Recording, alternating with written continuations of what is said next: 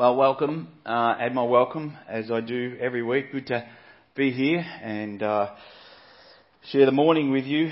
Um, got your Bibles? Just open them up or leave them open to where they were. Where, as we've seen, we're in Galatians five. Uh, we have a bit to get through, so we're just gonna we're just gonna get into it.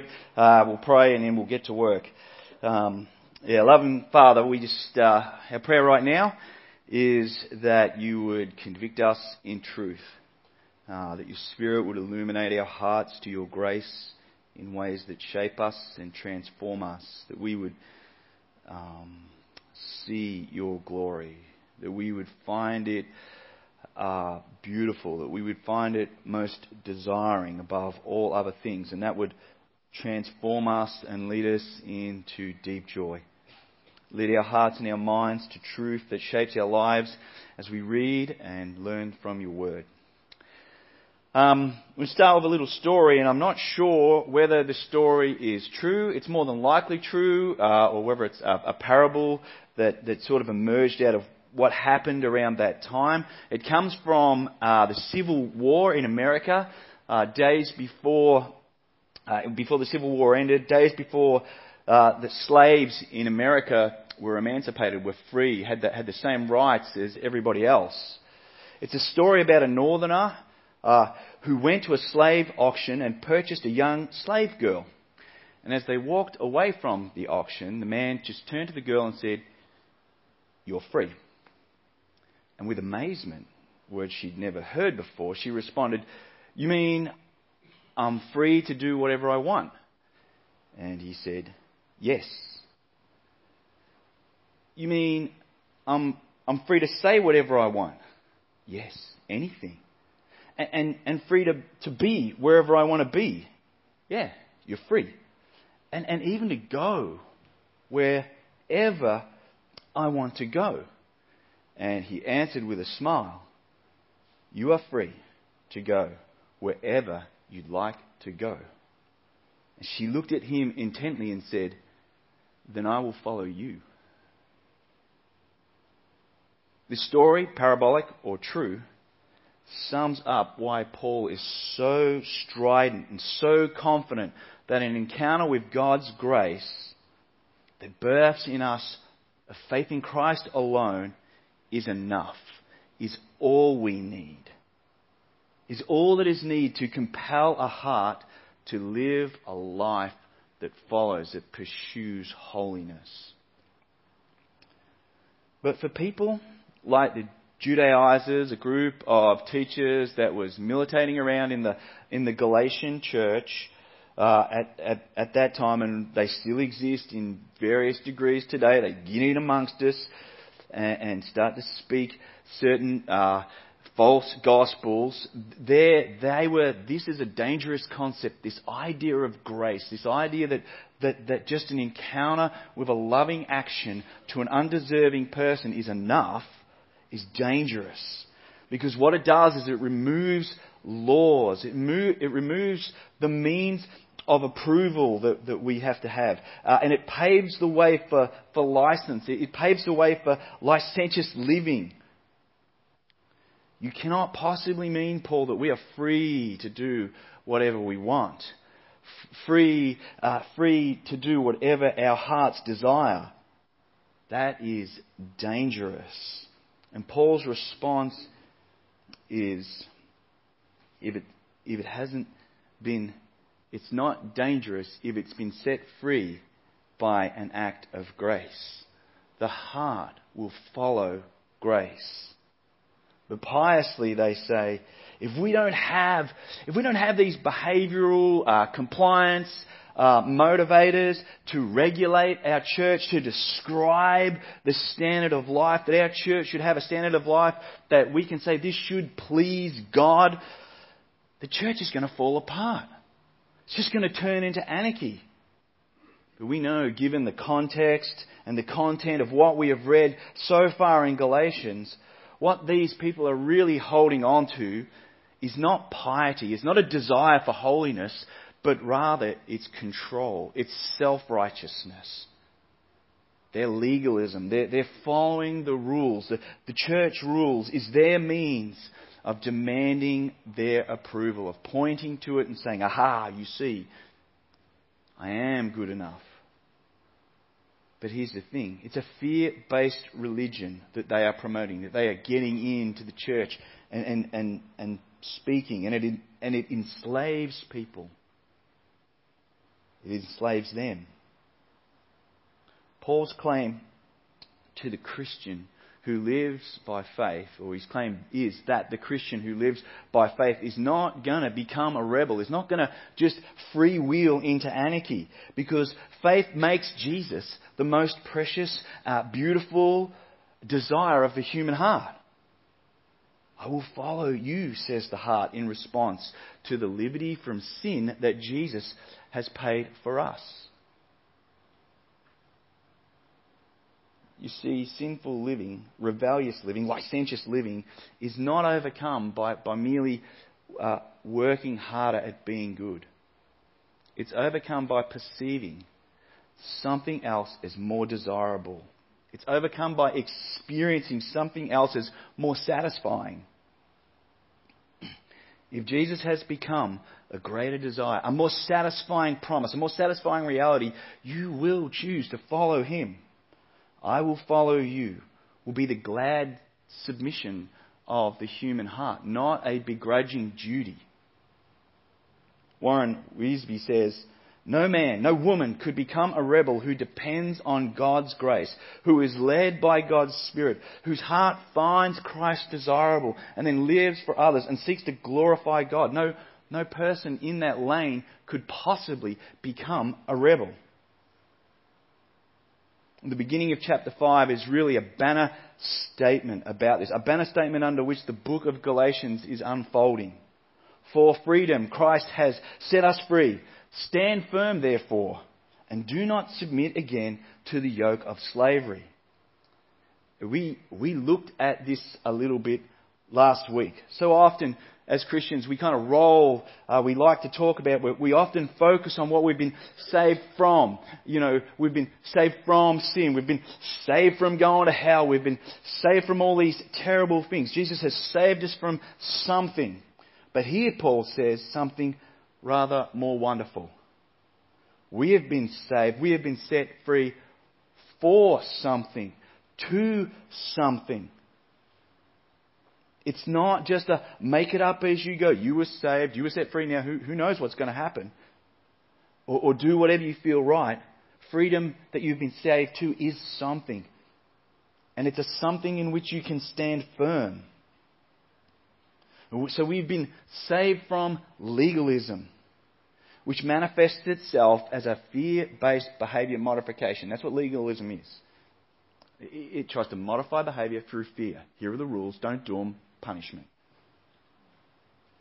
Where we try, we try with exhausting frustration to keep the rules, to meet some constantly uh, disappearing horizon of approval, some kind of standard.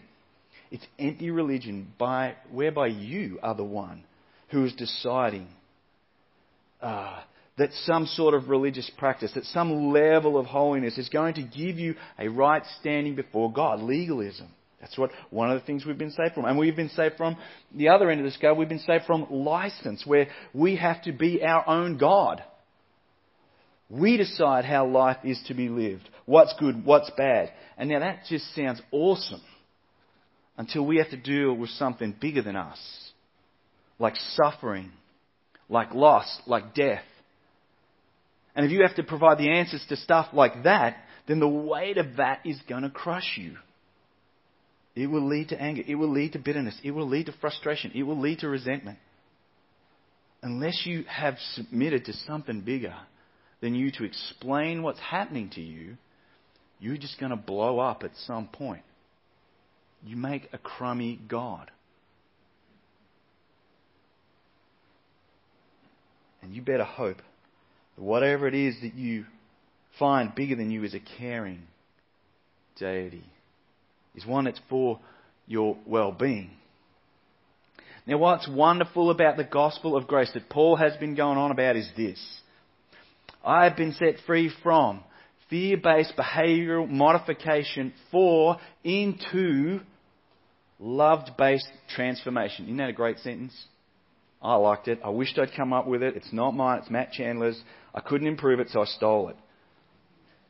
Hoping you'd be impressed. We, we've been saved from fear based modification for into love based transformation. We have been set free from being my own God to resting in being a child of God, adopted. We have a Father, a caring Father, who's for our well being. This is the freedom you now live in. Your acceptance, your moral improvement, your position before God is not based in how good you are, but through faith that Jesus makes us accepted. True freedom is found in, in what Christ delivers. Stand firm in that reality. Don't, don't drift back as a, as a believer. Don't drift back to legalism or license. How? How do we stand firm? Stand firm. Paul says.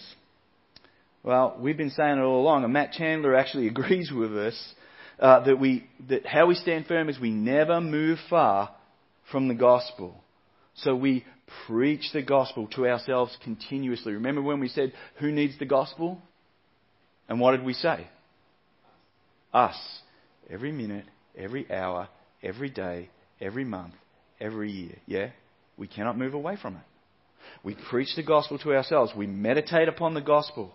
And the gospel does what? It declares that we have the just judge of the universe, God Himself, declaring us as holy, spotless, and righteous in His sight. And also, we have a Father in heaven who has given us the Holy Spirit by which we do what? We cry, Abba, Father, Dad. Our God, Dad. Not only are we forgiven by the judge, but we are loved by the Father. When you meditate on those two things, you think on those two things. You don't move away from those two things. When those realities that are found in Christ, that Christ has set us free for and into, become the greatest experience, the greatest desire of your heart, they become the fuel, the motive of love that moves us in transformation within us and holds us in place. That's the transforming power in our lives. Not our own efforts, not our legalism, not our license. Stand firm in what Christ has done. Let that be the treasure, the motive of your heart. Let that set you free from legalism, from, from license. And put a new motive of experienced love into your heart. Stand firm in that. Paul says in verse 2 if you accept another means to gain approval, if you want to slide to something else, or uh, maybe, maybe you're just in that space, you haven't ever gotten out of it. If you want to, if you want to accept another means to gain an approval, such as requiring circumcision, is the example that he uses here. And some of you, perhaps 50% of you, are like, hey, I was an unwilling participant in that. I couldn't even talk. It wasn't my fault. Paul is not meaning the operation itself. What he is meaning is what it represents, which is basically, for them, it represents an example of external actions, external religious practice as a means of acceptance. In that case, if you want to use religious practice as a mean of acceptance, Jesus loses his value as being sufficient. The moment you add anything to Jesus, like your church attendance, your impressive driving record, the fact that you haven't killed, haven't killed anybody, haven't had an affair, kids are all baptized and leading youth, you've ticked all the boxes of, of good church life. The minute that is your means of approval, that's the thing that you take comfort in. That's the thing you push up as your CV for God to read as He goes to sleep at night for your approval. You in effect reveal that you are not resting in Jesus, but in your religious and moral efforts. That's the system that you've brought into. That's the system of salvation for you. Legalism, not grace. Paul says, if you want that system, and you buy into it at one point, legalism, you, you can't. You can't pick and choose. If it's not Jesus, then you are obligated to the whole law. You are obligated to that whole system of salvation. You must keep it perfectly. You must keep it completely. And we have seen that that is impossible. That that is crushing. And when you say that, when you do that, when you say, I can save myself, you are publicly severing yourself from Jesus and falling away from grace, which just essentially means the same thing. To separate yourself from Christ and to fall away from grace is just saying the same thing twice. You are making a, a public and existing reality in your life, in your heart. Paul is actually not actually talking about believers here. He's speaking in a way to the Judaizers, to people who boast in law keeping, to people who only use this system as a means of salvation. Not those who slide into it occasionally or drift into it occasionally, but those who, who hang on to this system as their means. It's not describing a loss of salvation as some might think or claim. This is a public affirmation of what was never there. This is what John writes about in 1 John in 2:19. They went out from us. We looked at this when we were in 1 John. They went out from us, but they were not of us. If they had been of us, they would have continued with us. But they went out. That it might become plain that they all are not of us. So, what the Bible teaches about salvation is if you are truly converted and saved, you will pre- preserve to the end. God will hold you to the end. That's the work of His Spirit to do that. Where you are not truly converted, you, you, you, may, you won't preserve to the end. Hopefully, at some point, you, you change that reality. That's what Philippians is on about. That's what John's on about in John 10. You know, who, who can take out of, out of my hand what? Nothing can take out of the Father's hand what He's put there. Paul is not speaking, though, about drifting to and struggling with legalism and license. He is saying if you persistently and continuously and only rely on your efforts uh, your practice, that's the system you rely on, and there is no delight in your heart for Jesus, you need to know that your reality is you are severed from Christ. You are away from grace. He has no value to you. His death holds no power in your life. There is no beauty in your life about what He has done. He hasn't, he hasn't come and wooed you to follow Him. I will follow you. This great experience of grace. No, you, you're still rolling in, I will follow myself. You can't have it both ways. You either trust in Jesus or you have no reason for Jesus. In which case, you're obligated to obey the whole law. And we have seen clearly that that's just not possible. The law actually, what it does is it identifies your failures and it condemns you. It constantly whispers to you you missed the mark. You didn't live up to it. You fell short. You will continue to fall short. You must try harder. You must clean this up. You must upgrade that. You've got to start again. And it crushes and it condemns. But grace freely acknowledges failure. It doesn't try to gloss over our shortcomings. It acknowledges that they are there, that you do fall short, that you will continue to fall short. But what grace does is it acknowledges it, and while at the same time covering it in Christ. You don't have to save yourself. You don't have to prove yourself. You just trust that Jesus has done that. And so grace catches you in the drift. That's the work of the Holy Spirit. Hey, hey, hey, Mason, you're kind of rolling back into a bit of legalism here. Or you're kind of rolling back into a bit of license here. What, you think you're God again? Grace allows us to pray, Abba, Father, Father, would your Spirit uh, in this warm my heart with affection for Jesus over all other things, over all other claims, over all other voices in my life. That's you trusting the gospel. That's you standing firm in the gospel. That's you standing firm against the drift. Grace says, get up, keep following, it's covered. Paul continues on in verse 5 to say that rather, and stri- rather than strive and toil to maintain and, and gain our acceptance and approval of God, the presence of the Spirit allows us to wait eagerly.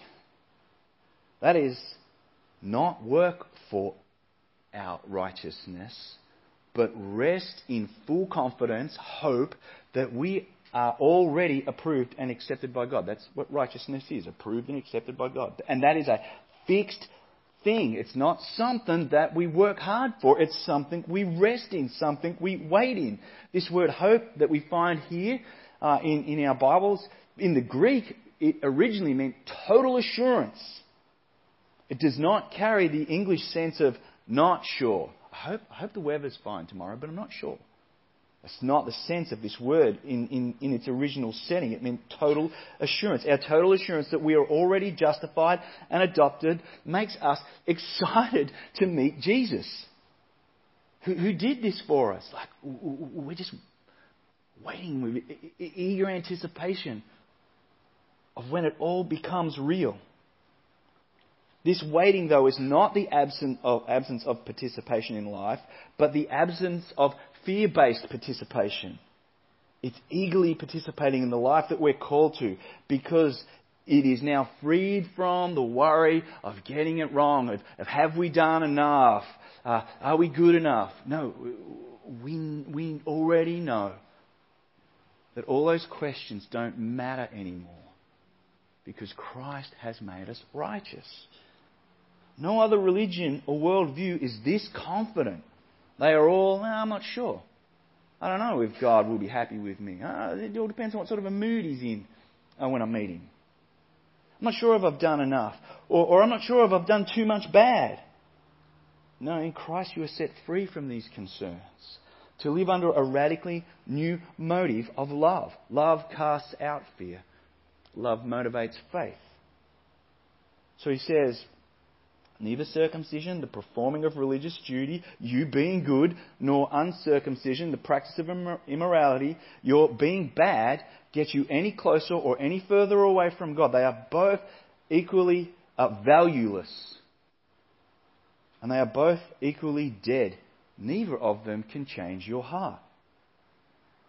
What changes your heart, what brings us closer to the Father, what gives us confidence of our acceptance, is faith that has come into being by being loved by Jesus.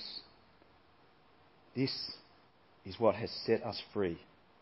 Verse 6, Paul says, and it's the first mention of love, and it's the, the final touches on the marks of what Paul would call a justified believer. If you want to look at his language a bit, if Paul was to sum up, what, how would you sum up the, the life of a Christian? He would say faith, hope, and love. They're the markers. Love is the evidence of saving faith and assured hope.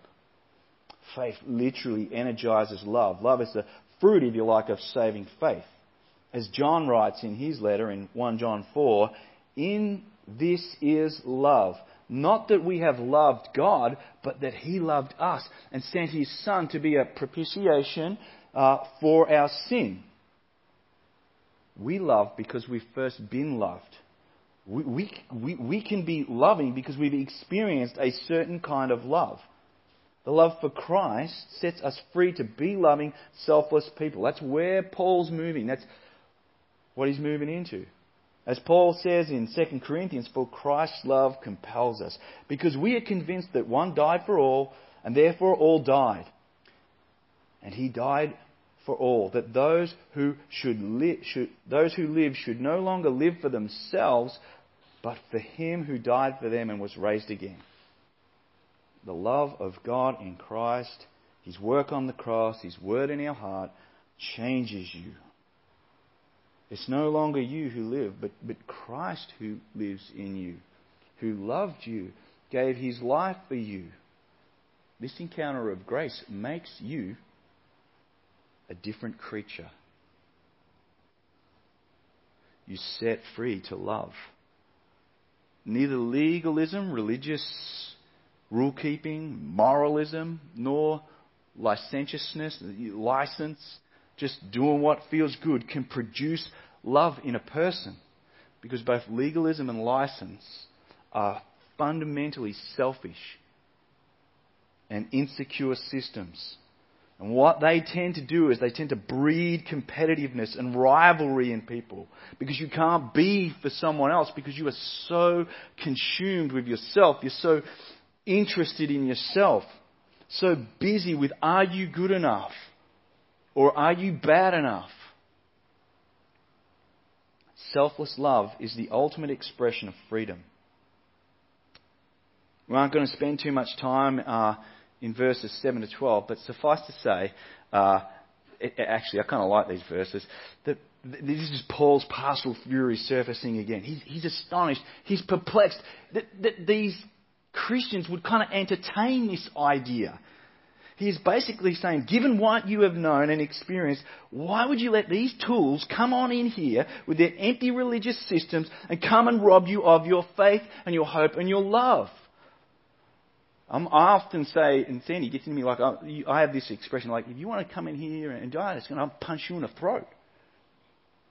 Paul says, I wish they were emasculated. So I kind of feel a little like I'm not as violent as Paul.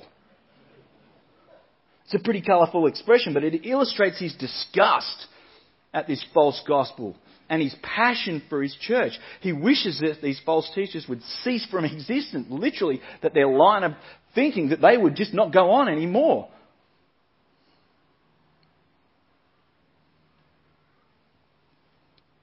How do I do that? Ah. Have I got the wrong? Don't worry about it.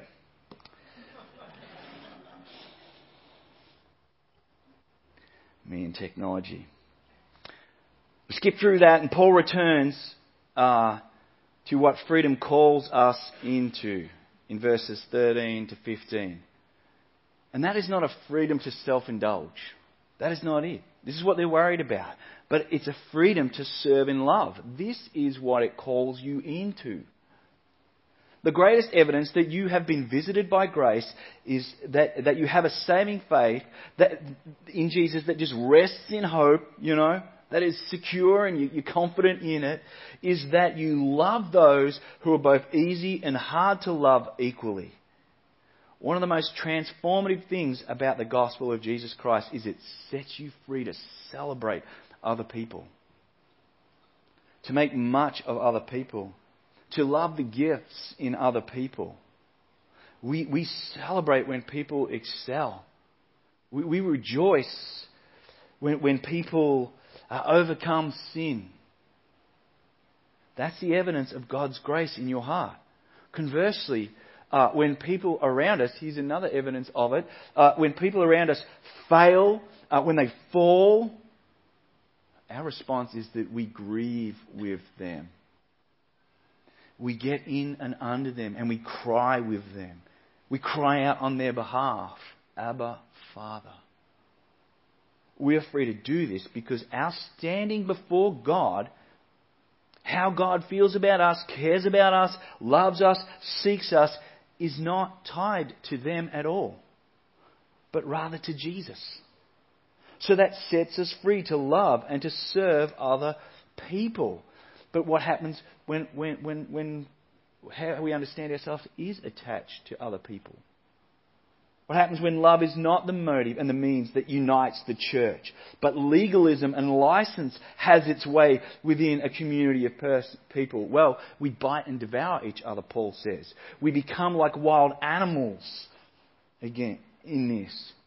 Again, I think Matt Chandler expresses this well. When you are operating out of legalism or license, you are walking in a fear based motivation and insecurity. So, here's what he says. So, other people's growth is a threat to you because it shows uh, you where you are in comparison to them. It shows where you are in comparison to their maturity or their holiness, and it threatens you. It doesn't give you any joy. So other people's maturing doesn't bring you joy, it actually threatens you. Likewise, when people's failure comes, people who roll in legalism, rules and that, or license, they, they, they, they, they take some kind of joy in other people's failures, in other people's uh, falling. It makes them glad because all of a sudden they feel a little more holy than the person beside them. They're comforted by that. They celebrate it. And we make sure that everybody else knows about it as we gossip, you know, pray for them. What it does is it sees brothers and sisters not as co heirs, not as brothers and sisters in Christ, but as competition.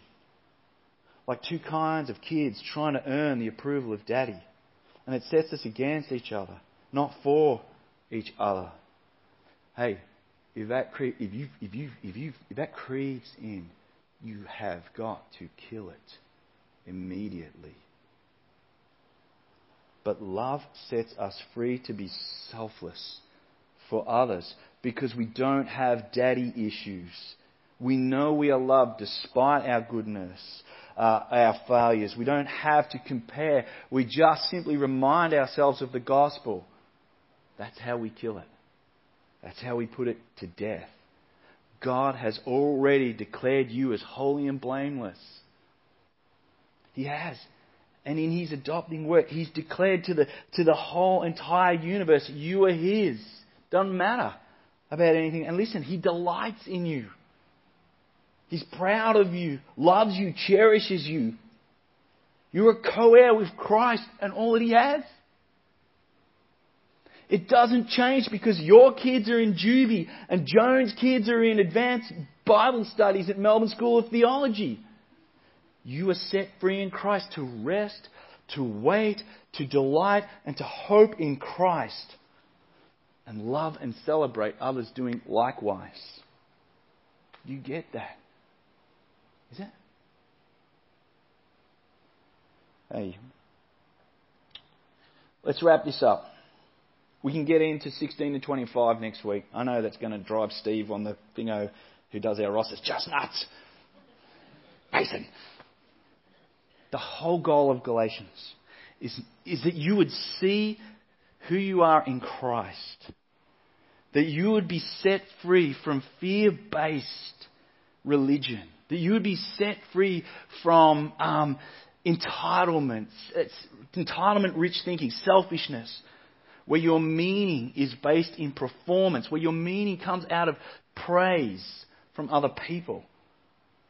The beckoning of this book is to get out of or to stand firm against the yoke of that kind of slavery.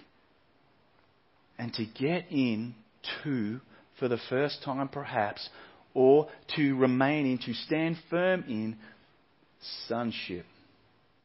You are a child of God. That's the offer on the table for us all. The glad submission to Jesus Christ. We are sons and daughters, no longer slaves. We have been set free from fear based behavioral modification into love motivated pursuit of God, uh, uh, of what our heart wants most. We are set free set free to do whatever we want. Augustine said, Love God and do whatever you like. You, you mean I'm free to do whatever I want? Go wherever I want? Say whatever I want? Be whatever I want? Mm. In Christ, you are free. We will follow you. Let's pray. Lord, there is um, some amazing uh, freedom in this passage that if we could if we could just get our hearts around it, we would just live radically different lives. Where we would just be set free from the, the, the inhibitions of self to just go and love you and love others. And our prayer here today is that if we are uh, trapped, still trapped never known Christ, still trapped in the idea that we have to somehow earn our way into God's favor, or, or that we can, or somehow that we did, it doesn't matter, we can be our own gods, that the beauty of Christ would transform our hearts, that we would respond and say, I will follow you. And for the rest of us who know what it is to know Christ, that, and every now and again when we drift, when we slide into legalism or, or we slide into license, that, that, that your spirit would grab our heart and say, hey, hey, you're set free in Christ. Don't, don't be like that. And pray these things in Jesus' name. Amen.